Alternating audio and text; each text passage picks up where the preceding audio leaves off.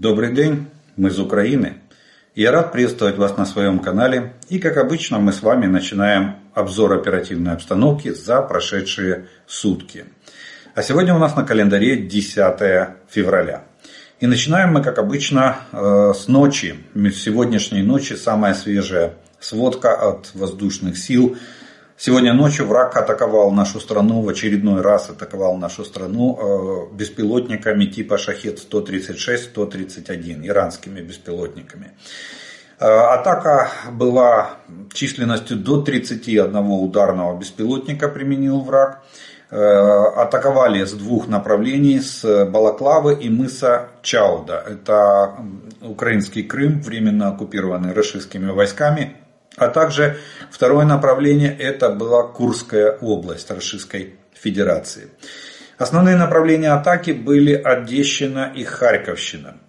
К, к отражению воздушного нападения были привлечены подразделения зенитно-ракетных войск, э, мобильных огневых групп воздушных сил и сил обороны Украины. Средства радиоэлектронной борьбы. В результате боевой работы было уничтожено 23 шахеда в пределах Одесской и Харьковской областей. К сожалению, часть шахедов достигли своей цели, и самая большая трагедия у нас случилась в Харькове, где э, шахед попал в нефтебазу. Э, в результате обстрела произошла утечка топлива в результате попадания, и э, в настоящее время там проведена эвакуация более 50 человек но после обстрела а вот эта утечка топлива, она, смешавшись со снегом, растеклась по улице и вызвала массовый пожар. Э, пожар возник в 15 э, частных домах. Имеем огромную трагедию в том, в том, что в одном из домов сгорела семья в полном составе. Пять человек. Муж с женой и трое детей. Младшему было 7 месяцев. А, тело мужчины нашли в коридоре дома, обгоревшее. Мать с детьми пыталась спрятаться в ванной. И тело младенца по поиски идут до сих пор. Скорее всего, его, его будут а, остатки, пепел, который остался от ребенка, будут устанавливать экспертиза, потому что температура горения, как сказал представитель Следственного управления полиции области Сергей Балвинов, что температура горения была такая, что кости и тело младенца превратились в пепел. Просто, просто в пепел. Вот такие вот такая трагедия сегодня произошла в Харькове в результате этого жесточайшего обстрела со стороны Российской Федерации. А, последствия ликвидируются. Пожар на, на данный момент в Харькове э, локализован. Хотя есть еще угроза, там еще один, э, одна емкость повреждена, есть угроза разлива, э, разлива топлива, которая находится на этой нефтебазе. Так что э, вот, вот такую вот сегодня, такое, такое жесточайшее преступление совершили российские фашисты, обстреляв город Харьков. Ну а теперь мы поговорим об оперативной обстановке на линии фронта. Там тоже, к сожалению, хороших новостей практически нету. И за прошедшие сутки произошло 111 боевых столкновений. То есть резкий скачок боевой активности врага практически на всей линии фронта. Всего враг нанес 73 авиационных удара и совершил 76 обстрелов из реактивных систем залпового огня как по позициям наших войск, так и по населенным пунктам в прилегающей к линии фронта территории на всю глубину досягаемости своих огневых средств. В результате этих обстрелов, террористических атак, а, разрушения и повреждения получила как жилой фонд, так и другая гражданская инфраструктура. Есть погибшие и раненые среди гражданского населения. Авиационные удары вражеская авиация наносила по Черниговской, Сумской, Харьковской, Луганской, Донецкой, Запорожской и Херсонской областях. А вот под артиллерийский огонь вражеской артиллерии попало более 130 населенных пунктов, и это вся линия соприкосновения с Российской Федерацией, как по государственной границе, так и по линии фронта, а именно Черниговская, Сумская, Харьковская, Луганская, Донецкая, Запорожская, Днепропетровская, Херсонская и Николаевская области. Далее пройдемся по зонам ответственности и начинаем, как обычно, с зоны ответственности оперативно-стратегической группы войск «Север», э, который включает в себя Волынское и Полесское направление, где оперативная обстановка стабильная и контролируемая с нашей стороны и остается, слава богу, неизменной. Северское и Слобожанское направление. Противник сохраняет военное присутствие в приграничных районах, пытается проводить активную диверсионно-разведывательную деятельность на нашей территории, обстреливает нашу территорию с помощью как огневых средств э, артиллерии и э, с применением, с применением авиации. Мы проводим контрдиверсионную деятельность. Э, наша артиллерия ведет контрбатарейную борьбу по мере возможностей. Ну и э, враг наращивает оборонительные сооружения в Белгородской. Формирование ударных группировок на этом участке государственной границы не фиксируется нашей разведкой. Далее у нас идет зона ответственности оперативно-стратегической группы войск Хортица, Купинское направление – Здесь э, наши основные боевые действия э, происходили в районе Синьковки и Ивановки Харьковской области. Враг предпринял 11 попыток атаки наших позиций, ни одна из которых не увенчалась успехом. Все атаки были отбиты, линия фронта осталась и без изменения. На Лиманском нам, но активность, видите, резко скакнула активность. Вчера было две атаки, точнее 4 атаки, а сегодня уже 11 атак, больше, чем в два раза. Лиманское направление. Здесь наши воины отразили 14 атак противника вблизи Белогоровки и Тернов, э, а также Ямполевки. Э, здесь э, линия фронта осталась без изменений. Но надо отметить, что самые ожесточенные бои идут в районе Белогоровки.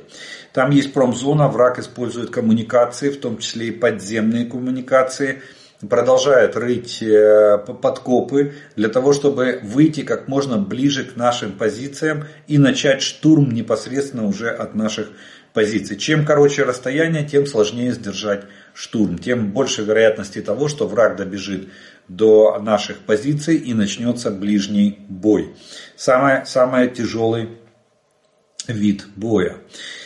Э, далее идет у нас с вами бахмутское направление. И тут резкая активность врага, 22 атаки оккупантов э, в районе Богдан, э, Богдановки, Ивановского, Клещиевки. Но хуже всего ситуация на Бахмутском направлении она сложилась в районе Часового Яра. Точнее, в направлении Часового Яра. До, до Часового Яра врагу еще надо дойти. Но э, на сегодняшний день расисты заняли лесной массив южнее Богдановки и а, подобравшись плотную к хребту, на котором располагается сам Часов Яр. Мы раньше с вами говорили, что Часов Яр находится на возвышенности и что это был бы хороший рубеж обороны а, в случае в случае выхода противника на, к этому хребту. Вот он начинает постепенно продвигаться именно в этом направлении. А, считает, э, наш, наш генштаб считает, что враг приступил к новой волне наступательных действий, перегруппировав свои силы. То, что я вам говорил, что группиров, идет перегруппировка сил э, и средств на этом направлении, вот они с, с новой силой, э, свежими войсками, которые они вывели, точнее перевели со второго эшелона в первый, они начали вот этот наступательные действия. В ход идет пехота, техника, которую враг накапливал, чтобы продолжить развивать прежний успех. И опять же мы здесь же сталкиваемся с проблемой построения инженерно-фортификационных сооружений. Уже сколько можно про это говорить, язык, язык мы уже натерли. Местность Часового Яра позволяет сделать их мощными и неприступными. Но история с подготовкой к обороне снова оставляет желать лучшего. Сейчас противник будет пытаться зайти на высоту, а силам обороны важно сдержать их и не дать им этого сделать. И э, то, что мы говорили, там, кстати, по, по докладам должна была быть готова линия обороны в районе Часового Яра на господствующих высотах, как рубеж для отсечения наступательных действий врага. Сейчас пока что все полагается на максимальные усилия нашего личного состава, тех частей и подразделений, которые сражаются на этом оперативном направлении. Кстати, ну давайте вспомним, а, тут надо, кто был командующий группы войск Хортица, генерал Сырский, который сейчас занял место главкома. Ну, дальше больше. Дальше идет зона ответственности оперативно-стратегической группы войск Таврия. И здесь Авдеевское направление. И здесь ситуация тоже очень, очень осложняется тем, что Э, сейчас э, стоит вопрос, э, враг продолжает атаковать, продолжает с северного, со стороны, со стороны Новобахмутовки, со стороны Авдеевки, продолжает пытаться обойти Авдеевский коксохимический завод и пытается замкнуть кольцо. Если с юга у, него не, у них не получается атаковать, там мы более-менее держим оборону, то с севера они пытаются перерезать так называемую дорогу жизни. Я вам вчера рассказывал, что до нее осталось несколько сотен метров. И э, попытаться замкнуть кольцо. 21 атаку предпринял враг со стороны северного фланга Авдеевского оперативного направления.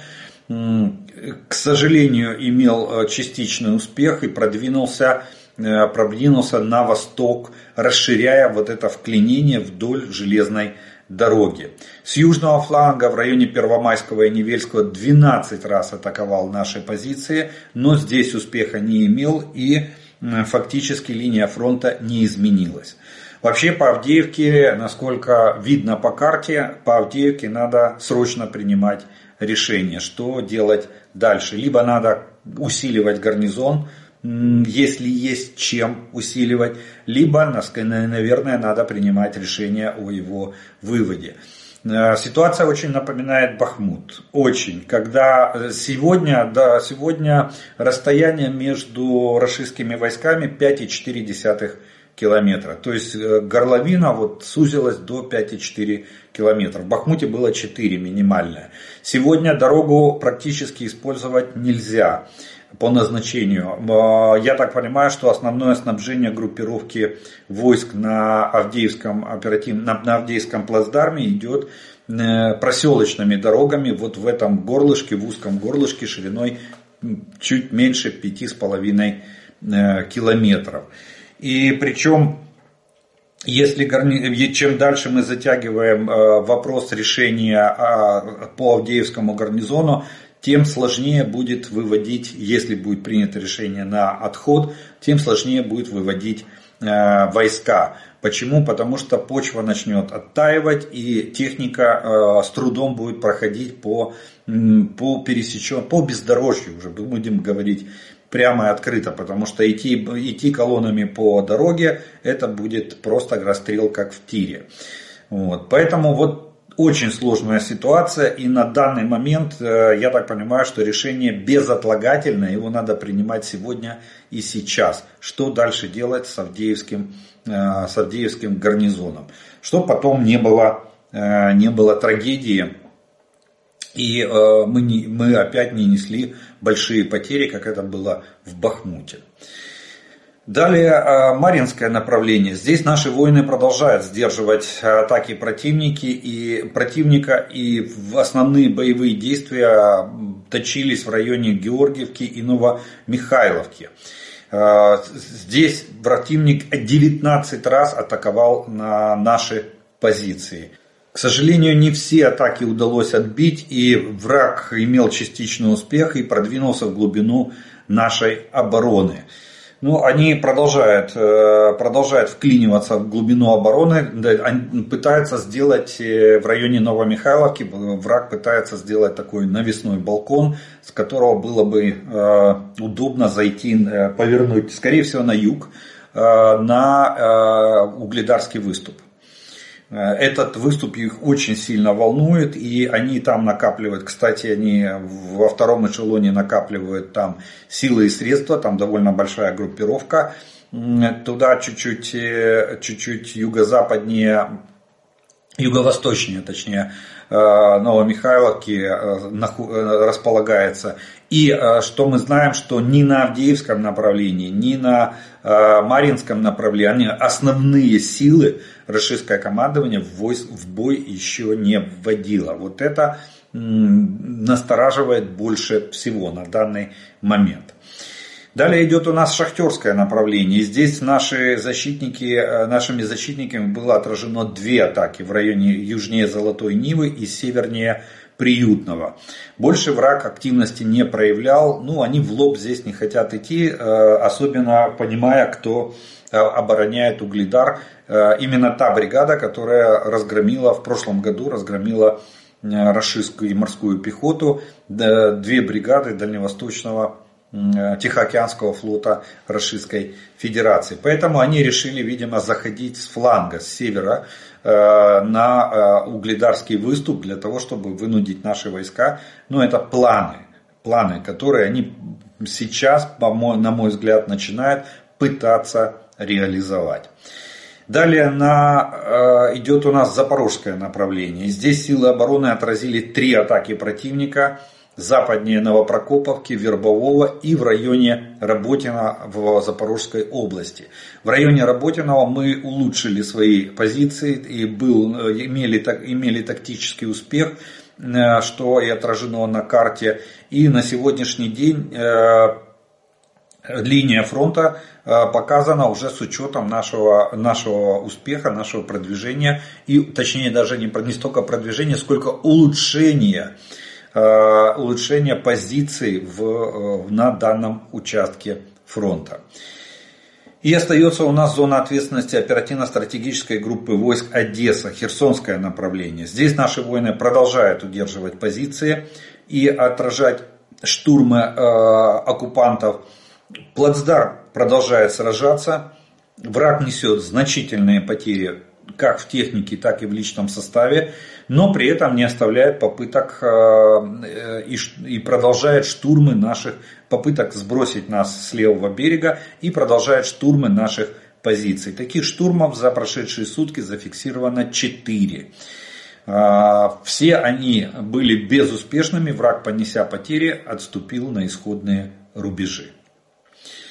Далее э, за прошедшие сутки авиация сил обороны Украины нанесла удары по пяти районам сосредоточения личного состава, вооружения и техники врага.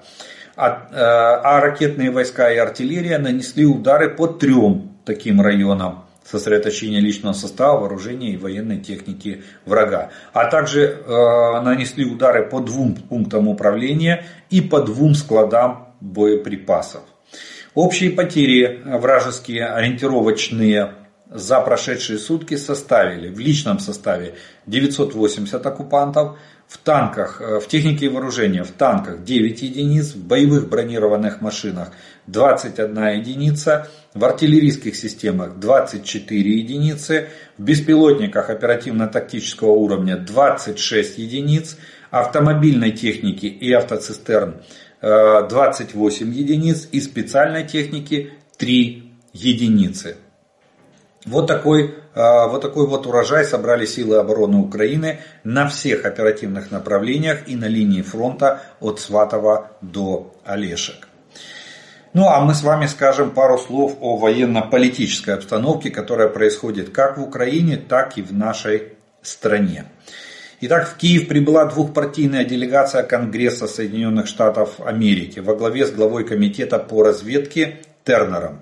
В состав группы также входят э, Френч Гилл, Джейсон Кроу, э, Эбигейл э, Спанбергер и Зак Нан. Они будут ознакомливаться с ситуацией как на линии фронта, так и в вооруженных силах Украины. И я так понимаю, что их работа будет связана с выработкой рекомендаций для э, Конгресса Соединенных Штатов относительно предоставления нам техники и вооружений на ближайшую перспективу. А в это время, пока делегация Конгресса США прибыла в Киев и начинает и приступит к своей работе, в это время в Вашингтоне Олаф Шольц встречается с Джо Байденом и проходит его визит. А основная тема встречи в Белом доме канцлера Германии и президента Соединенных Штатов это переговоры о дальнейшей поддержке Украины в этой войне. Глава Белого дома похвалил немецкого канцлера за мощную поддержку украинской армии. В то же время Шольц выразил надежду, что Конгресс Соединенных Штатов одобрит финансовую помощь Украине и э, поставки возобновятся в необходимом объеме. Далее, э, ну, про, вы знаете все, сейчас самое бурное обсуждение идет, это скандальное интервью Путина, которое он дал э, журналисту Карлсону, э, американскому, довольно известному. Но, тем не менее, э, оно вызывает больше недоумений, возмущений и у некоторых даже ухмылку. Эффекта, который ожидался, конечно же, у Путина не получился, потому что он, видимо, не в, не, не в ту не в ту область он начал э, доносить свои месседжи. Кстати, это интервью говорит о том, что человек полностью оторван от реалий жизни. У него нет обратной связи, он не понимает, какие процессы происходят в обществе и что вообще стоит говорить для какой аудитории. Ну, очень э, Польша, Польша, Министерство иностранных дел Польши уже отреагировало на скандальное обвинение Путина о начале Второй мировой войны. Э, Рашистский диктатор договорился уже до того, что Польша, оказывается, спровоцировала Гитлера, э, и Гитлер напал на Польшу. Ну, то же самое, он просто прикладывает свое видение ситуации на, на исторические моменты. То есть он же как говорит, что мне не, не, э, типа РФ не оставили выбора, и поэтому РФ напала на, э, напала на Украину. То есть виноваты э, украинцы и виноват Запад, что РФ напала на нас. То же самое он сказал, что виновата Польша, потому что не хотела, чтобы ее разделил Советский Союз с Германией напополам. Поэтому, сначала, а, поэтому и напали. Причем же напали одновременно. И Советский Союз напал, он забыл об этом. Об этом, кстати, не сказал, сказал только про Гитлера.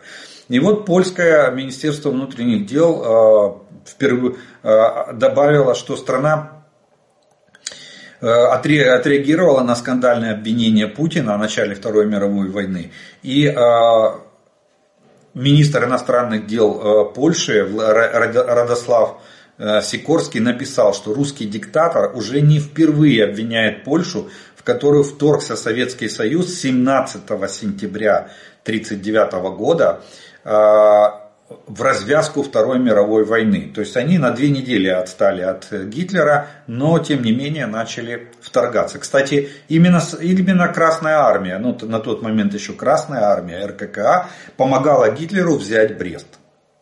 Брест. Он тогда был польский на, на, на тот момент. И э, он также добавил, министр иностранных дел Польши, что его страна привыкла к параноидальным обоснованиям полномасштабного вторжения в Украину со стороны российского диктатора. Вот так отреагировала Польша. Кстати, до сих пор я не видел реакции нашего Министерства иностранных дел на это интервью. Очень жаль, отстаем, опять отстаем. Оккупанты за, за время э, полномасштабной войны, это уже наш генштаб, совершили 815 химических атак против наших военных. То есть 815 раз э, применялось химическое оружие э, на, и, и его элементы на линии фронта. Как стало известно, мобильные группы сил обороны Украины зафиксировали 815 случаев применения оккупантами боеприпасов, снаряженных ядовитыми химическими веществами. Из них только за январь 2024 года 229 случаев применения. То есть Россия а, ведет войну любыми способами, самыми жестокими, самыми зверскими, самыми бесчеловечными. Ну и опять же по этому интервью оно активно обговаривается. Нью-Йорк Таймс написала статью, и, в которой высказала, что Путин не собирается вести ни с кем переговоры как минимум до ноября месяца. Скорее всего, он надеется на то, что победит Дональд Трамп, который будет, будет выполнять все прихоти Путина и поможет Путину завершить эту войну на условиях Российской Федерации. В частности, в своей статье Нью-Йорк Таймс пишет, что диктатор надеется, что в ноябре после выборов к власти вернется Трамп и предложит ему более выгодные условия. Также Соединенные Штаты не собираются давить на Зеленского по поводу переговоров. А, главное препятствие для перемирия – нежелание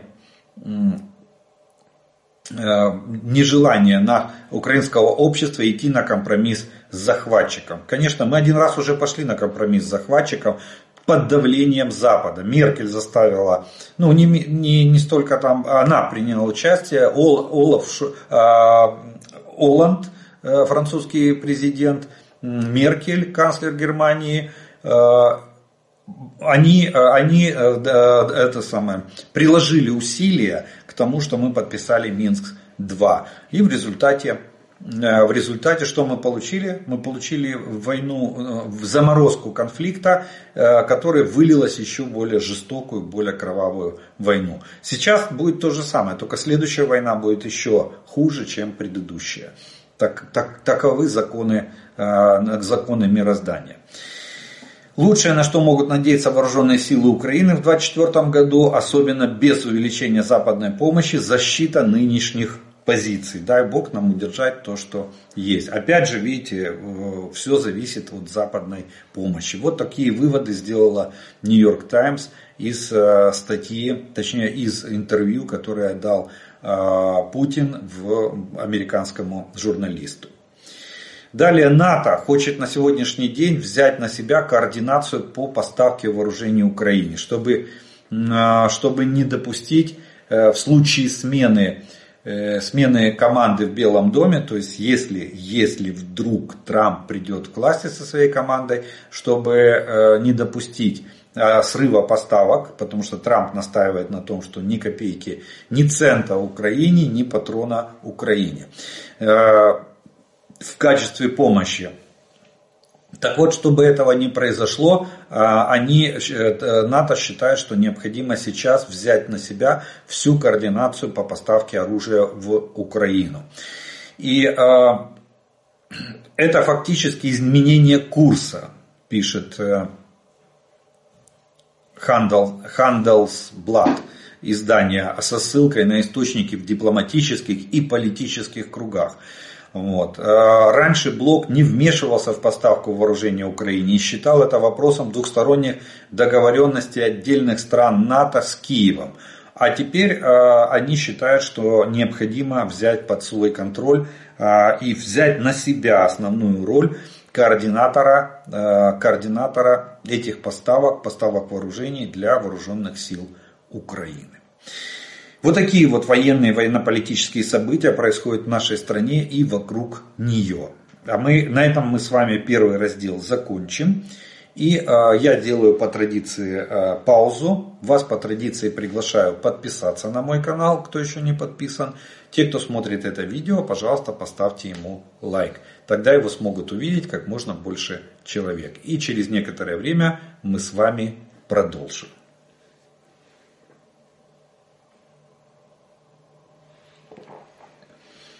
А продолжим мы с вами, как обычно, по традиции, это ответом на те вопросы, которые вы прислали к предыдущим видео. И первый вопрос сегодняшнего дня будет следующий. Если дорога простреливается даже из автомата, как она может функционировать? Так она фактически не функционирует. Это, она, ее используют по мере возможности. То есть одиночные машины, если могут проскочить или под прикрытием огня э, наших, наших войск. А также вариант сейчас точно такой же, как в Бахмуте, когда горлышко оставалось 4 километра и, э, соответственно, войска снабжались э, по бездорожью. Просто прокладывались маршруты по, по местности с учетом ее особенностей. И таким образом было завоз боекомплекта, подвоз свежих сил и эвакуация раненых и убитых э, наш, и, и эвакуация техники по возможности, э, которая, которая была на, вот в этом полуокружении. Точно так же и здесь дорога функционирует по мере возможности с использованием как времени суток, так и погодных условий, так и ситуации на поле боя. Вот так вот а, она использует. Именно поэтому, из-за того, что вот такая уже э, фактически мы подошли к той же самой ситуации, которая была на финальной стадии обороны, обороны Бахмута. И теперь вот надо, почему я и говорил, что вот в оперативной обстановке, что сейчас надо принимать решение, что делать, а, что делать с э, гарнизоном в Авдеевке. Просто, чтобы не получилось потом, что не дай бог, э, российским войскам удастся, удастся окружить нашу группировку в Авдеевке. И тогда, тогда ситуация может вообще развиваться э, для нас, как, особенно в политическом плане, может развиваться, не, на мой взгляд, непредсказуемо. Вот. Поэтому, э, поэтому сейчас, я так понимаю, настал, настал час принятия решений.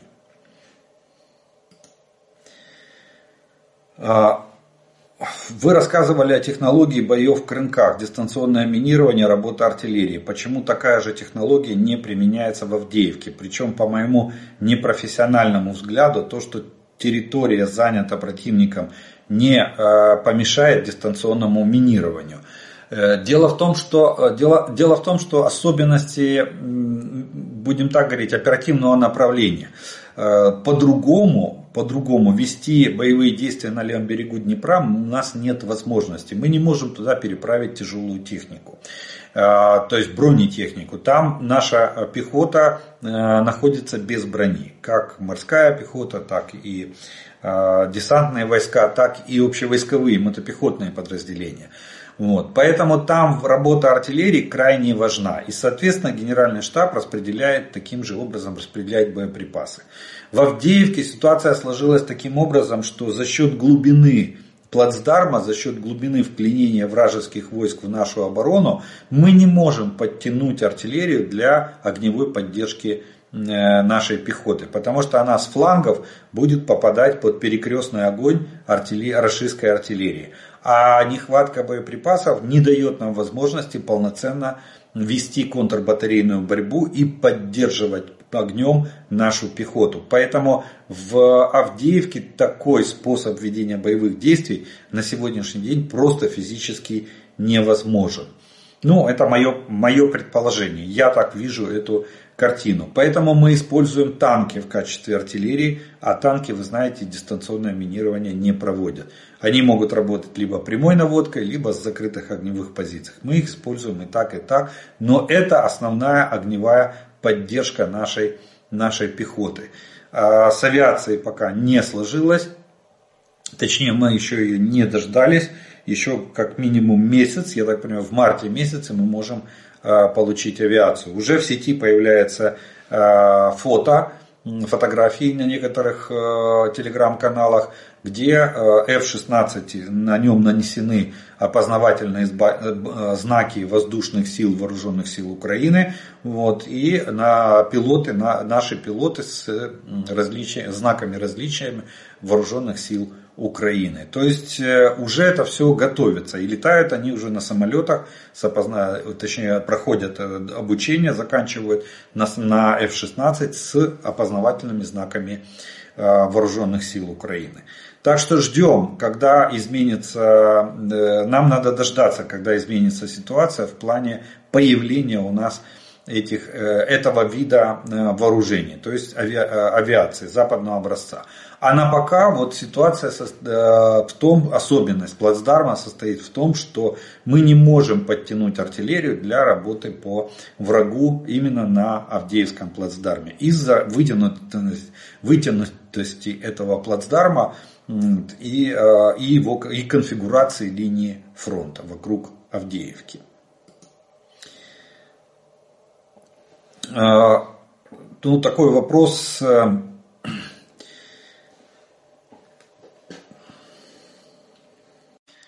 Ну, вот такой вопрос. Это Здравствуйте. Если вы смотрели интервью Путина двухчасовое, где он про историю много рассказывал, что думаете обо всем этом? А, что он там наговорил? Можете сказать свое мнение и прокомментировать. Да, конечно, тут э, главное, главное впечатление это то, что человек не понимает э, реальной ситуации на сегодняшний день. и живет действительно в иллюзорном мире. Я, кстати, вспомнил, когда слушал это интервью, я вспомнил э, в 2014 году Меркель, когда, когда звонила, это, точнее, да, звонила Обаме на тот, на тот момент, президенту Соединенных Штатов. И она сказала такую знаменитую фразу, которая потом стала мемом. Тогда еще она сказала, что Путин живет в собственном розовом, розовом э, цвете. То есть у него абсолютно иное восприятие мира. Он не имеет обратной связи, поэтому он городит все, что может. Он оправдывает свои поступки. Но лейтмотивом, э, я услышал лейтмотив э, всего этого интервью, это то, что не отвергайте меня, а разговаривайте со мной. Я вам протягиваю руку, дайте мне шанс поговорить с вами. Вот, вот главный лейтмотив его Э, его, его выступления. Он очень хочет переговоров, он хочет легитимизации на международной арене, он хочет возвращения в, э, в клуб там, большой семерки, большой двадцатки. Но при этом амбиции пока еще перевешивают его, его вот это желание. Он говорит, что я протягиваю руку, поговорите со мной, но при этом он стоит на своем, что как это, помните, Иван Васильевич меняет профессию, чего не хотят. Кемскую волость, говорит, воевали, так подайте ее сюда. Так вот, Путин пока еще стоит на такой позиции, что мы воевали, мы завоевали э, часть Украины, так она должна остаться за нами. Но при этом говорите со мной, не бросайте меня. Вот именно поэтому и я сейчас сегодня в оперативной обстановке приводил, э, в военно-политической э, разделе оперативной обстановки приводил статью New York Times, которую они написали, что Путин не не собирается, э, не собирается идти на какие-либо компромиссы, а это делает невозможным переговоры на сегодняшний день. То есть он даже не, под, не подразумевает тот вариант, что война, война, войну развязал он, он возлагает ответственность на развязание войны э, на Запад, в частности винит, ну, Киев, понятно, э, киевский, он называет нашу власть режимом Э, Соединенные Штаты виноваты у него и весь коллективный Запад. Он даже договорился до того в своем интервью, что в принципе оправдал Гитлера, оправдал фашизм. И уже даже польское министерство иностранных, обвинив Польшу, что она начала Вторую мировую войну. Польша велась, не хотела делиться между Советским Союзом и гитлеровской Германией, в результате спровоцировала Гитлера на, на то, что он напал на Польшу. И тут же через две недели Сталин напал на Польшу. Кстати, маразм крепчает в его речах. Если раньше Путин говорил, что Украину создал Ленин, то теперь он говорит, что Украину создал Сталин. Так что хочется спросить, вы там в Кремле определитесь, так кто же, по мнению Путина, создал Украину? А может быть, ее, ее создали на, на, это самое, на 500 лет раньше Э, раньше Москвы, или насколько там исторически, это самое, на 500 лет, даже больше, на 700 лет раньше, чем Москву, может быть, все-таки Киев, мать городов русских, и э, русичи, это были, и это, это Киевская Русь была, населя, населяли ее русичи, а Московию основали на задворках Киевской Руси. Вот. Так что, в принципе, вот такой лейтмотив я увидел. Остальное было, честно говоря, похоже на реально на палату номер 6. Даже вот самое интересное в интервью, это наблюдать за мимикой э, американского журналиста Карсона. Он просто, он даже в некоторых моментах, где-то он не мог сдержать смех.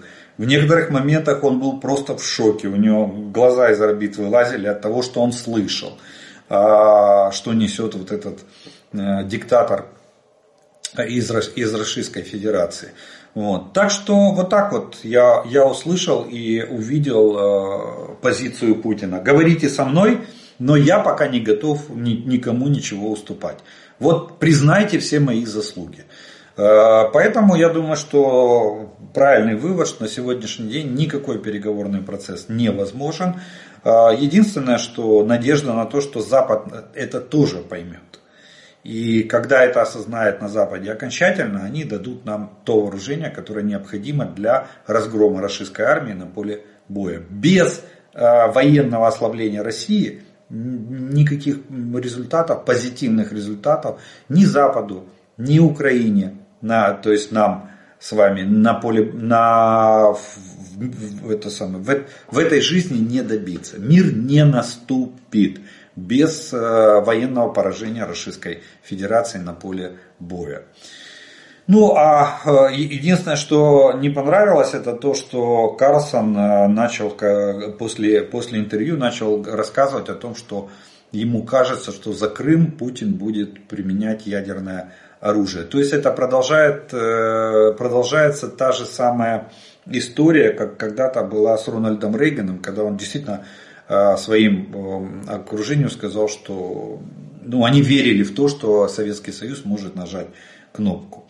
Ну так тогда, извините, была холодная война и противостояние, а теперь вы вот такого человека, который оторванный и живет в собственном иллюзорном мире, кстати, врачи сформулируют, как это называется, Э, в психиатрии, вот, э, может нажать кнопку, при том, что применить, точнее, ядерное оружие, при том, что весь мир, э, как бы, даже сторонники или друзья РФ, такие как Китай, категорически против на сегодняшний день применения ядерного оружия. Кстати, Китай отреагировал очень, очень красиво отреагировал на интервью Путина. Китайский политический деятель сказал, что Э, очень некорректное э, э, это самое, проведение технологий, этих самых аналогий, исторических аналогий, потому что если брать историю, как сказал китайский, китайский политик, если брать историю, то даже столетней давности, то Российская Федерация должна отдать Китаю, вернуть всю Восточную Сибирь. Поэтому нельзя с этой стороны прикладываем, а с этой стороны не прикладываем. Да? Как это? Крокодил э, с головы до хвоста 5 метров, а с хвоста до головы 6 метров. Почему? Потому что наш крокодил как хотим, так и меряем. Вот примерно так ведет себя Путин. И, вот очень грамотно ответил э, китайский политик на, э, на, на вот это интервью, что, ребята, если историю копать, то давайте отдавать земли. Вот. Отдавайте нам земли на Дальнем Востоке. Так что пока, на пока что я понял, я понял так, что это просьба, услышьте меня, не бросайте, хочу переговоров. Но пока уступать не готов. Поэтому война продолжается, э, противостояние или борьба с российской военной машиной, с российским фашизмом, с русским, российским фашизмом продолжается, причем всем цивилизованным, большинством цивилизованного мира. Вот так правильно будет сказать.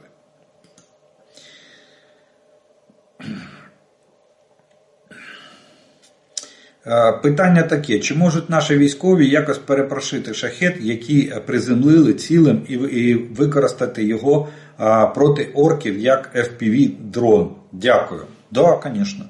Если чем целее шахет, вот, кстати, шахеды, которые ложит э, на землю э, наша РЭП, э, то да, действительно они могут быть, если восстанавливается его бортовая схема, то есть электроника, то да, он может быть перепрошит и отправлен в обратном, переснаряжен и отправлен в обратном направлении. Почему? Потому что у него двигатель, э, у него э, как бы внутреннего сгорания, он э, заправляется топливные баки на шахеде, э, ну, катапульту, катапульту мы, мы найдем для него. А далее все остальное как, как как везде одинаково. GPS-навигация, проложенный маршрут, запрограммированные координаты э, цели, и мой шахет может отправиться в обратное путешествие. Я, я думаю, что именно так наши и поступят. Все будет зависеть от на целостности этого шахеда и целесообразности его а, перепрошивки. Потому что, ну, если повреждения небольшие, то восстановить, конечно же, можно. Если повреждения большие, то я думаю, что не имеет смысла ремонтировать один шахет, это займет намного больше времени. Лучше произвести за эти деньги, лучше произвести собственный дрон, у которого достаточная дальность, чтобы отправить его в обратное путешествие. А как FPV дрон, я думаю, что он не совсем э, годен. Почему? Потому что размерность шахеда, его скорость Э, делает его прекрасной мишенью для э, средств э, противовоздушной обороны, начиная от стрелкового вооружения, заканчивая переносными ПЗРК или тактическими средствами ПВО, которые есть к сожалению, в достаточном пока что количестве или в большом количестве, скажем так, в российских войсках на линии фронта. Ну что ж, вот такой сегодня будет вопросный раздел, коротенький. И у нас остается третья часть, это комментарии, приветствия и пожелания, которые вы прислали к предыдущим видео. И первый комментарий сегодняшнего дня будет, прозвучит следующий. Э, Пыню высмеяли даже подписчики Карлсона, э, поразившись нелепости э, ботексного маразматика и даже полчища рассеянных унылых ботов не помогли перетянуть на позитив комментарии. А, ну вот кратко из выдержки, я так понимаю, не вы, да, из ключевые моменты интервью. Ну, это сегодня это самая популярная тема. Зачем вы, напа... Зачем вы напали на Украину? Во всем виновата Америка. У вас есть дворец? Во всем виновата Америка. Кто убил Пригожина? Во всем виновата Америка. Спасибо за интервью, Владимир Владимирович. Вот такое вот краткое содержание интервью Путина. Конечно, русский человек не может жить на Западе. Как он может жить без туалета во дворе, без хмурых, неулыбчивых лиц вокруг, без трехэтажного мата, которым его обложат в каком-нибудь э, учреждении. Это же родное. А там на Западе ничего этого нет. Там еще и законы соблюдать надо. Ужас ужасный. Цікавий та інформативний стрім. Зі мною е, зі зміною керівництва не згодні, але сподіваємось, що залужний не залишить нас. Слава Збройним силам України! Перемога за нами. Конечно, в России министры обороны это талантливейшие и образованнейшие полководцы. Сердюков, Шойгу, в кавычках, э, талантливейшие и образованные, способные взять Киев – столицу маленькой Украины за три дня, но топчущаяся возле Авдеевки 10 лет. Да, в этом году 10 лет обороны Авдеевки. А вы не стесняйтесь напоминать о сборах на дроны. Это ж э, не милостыня для вас лично. Вы, вы не для личных целей этим занимаетесь. Я живу в Италии.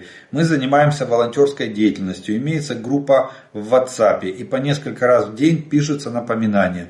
Народ, соберитесь. Ну давайте же. Все, все, всего понемногу, все понемногу. Хоть по 10 евро. И люди начинают скидывать. А если не просят, то и тишина. Так что чем чаще требовать, тем больше толку. Спасибо за, за ваши выпуски. Э, это самое. И, и донатим на вооруженные силы Украины. Ну да, э, спасибо за э, подсказку, буду напоминать чаще. Слава Україні! Трамп не може самостійно відмовитися від договору, але він легко може цей блок е, розвалити, дивлячись на його чітке е, виконання путлерівських вимог. Да, поломать он может. Вы, официально выйти может быть и нет, но, допустим, убрать войска, как это уже предполагалось, вполне возможно. Карсона Такера стоит, э, смотрит определенная группа, группа людей. И я вообще не вижу, как это интервью может на что-либо повлиять в какую-либо сторону. Э, я вас не понимаю. На, на, на, нанести большой урон э, врагу это уже победа. Территории это ни о чем. В ВСУ э, погрешная тактика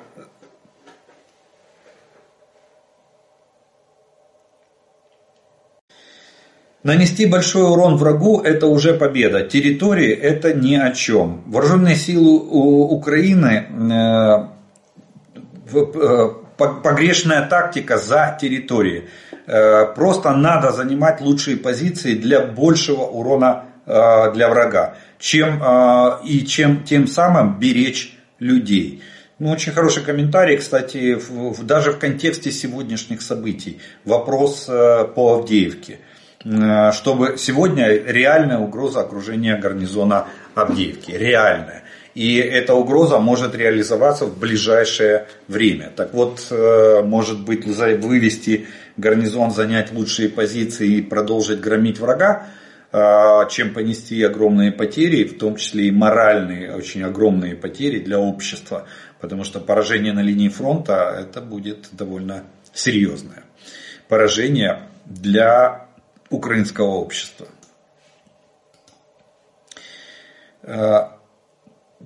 Почему, почему вы не упомянули доклад аналитиков президента Соединенных Штатов в администрацию Байдена? Зрители Такера Карсона в переводе на русский дружно называли Владимира Владимировича засохших, э, засохшим дерьмом.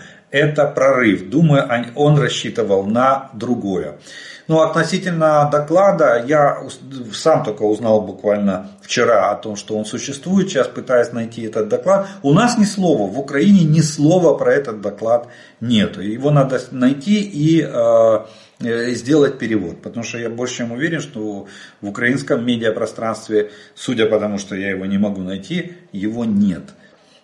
Так что спасибо за подсказку, будем, будем искать этот доклад и будем его внимательно изучать. Я слышал, что там разгромный доклад относительно ситуации в нашем военно-политическом руководстве. А, Молодці хлопці, тільки тільки це треба було робити два роки назад. А а то їм можна, а нам ні. Треба зеркалити 100%, тільки тоді буде нормально. Я так розумію, це про ураження нафтоперегонних підприємств. Як тільки в Іжевське провели іспитання, Карцен терміново поїхав. Жуйте бульгум, населення Іжевська. Теперь уже ничего невозможно откатить назад и поправить. Россия сама себя назвала, э, назначила на роль главного врага человечества и в этой роли утверждена. На наших глазах стремительно разворачивается самоубийство целой цивилизации. И остается только молиться, чтобы она не утащила за собой всю планету в ядерном огне. Русские боятся сказать то, что думают, но появляются те, кто начинает думать э, начинают думать, их мало, они умеют читать и писать и не, и не смотрят Скобееву. Солдаты называют Сырского мясником. А вот к вопросу о рассуждениях некоторых о гигантских запасах оружия на складах вооруженных сил РФ. Я когда-то участвовал в мобилизационных учениях. Так вот, при открывании опломбированной техники обнаружилось, что двигатели разукомплектованы и ничего никуда не поехало. Комплект цифровой системы передачи данных просто пропал. Я думаю, из-за драгметаллов, которые были в составе оборудования. Виновных не нашли так как за несколько лет сменилось несколько ответственных за хранение, а подписи приема передачи не сохранились. И это славные андроповские времена порядка и строгости.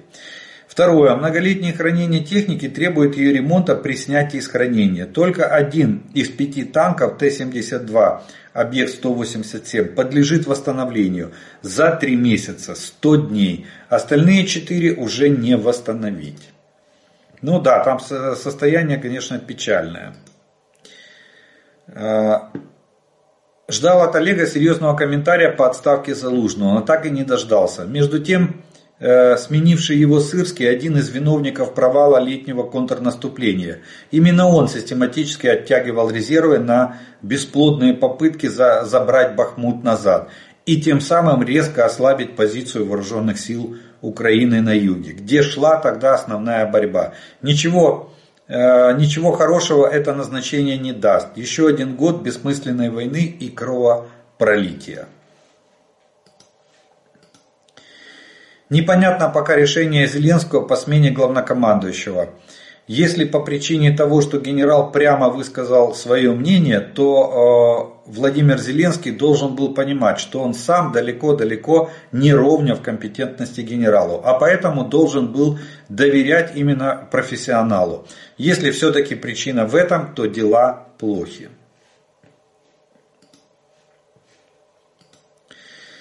Прилет по э, АЗС в Харькове. Начался масштабный пожар после прилета. Ну там не АЗС, э, я поправлю вас, там нефтебаза, это уже сказал глава администрации областной военной.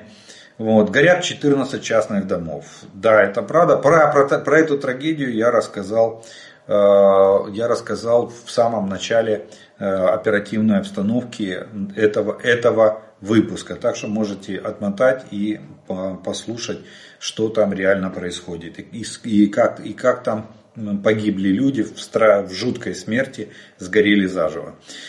Ну что ж, вот на такой, э, к сожалению, печальной ноте мы закончим с вами сегодняшний обзор оперативной обстановки за прошедшие сутки. Я благодарю вас за ваше внимание, ваше время, что вы досмотрели до этого момента. Э, как всегда, по традиции приглашаю подписаться на мой канал те, кто еще не подписан. Поставьте лайк этому видео, те, кто его смотрит, для того, чтобы его могли увидеть как можно больше людей. От себя добавлю слова благодарности спонсорам и тем, кто помогает моему каналу. Ну а ми з вами продовжуємо вірити в Сили оборони України. Перемога наша, слава Україні!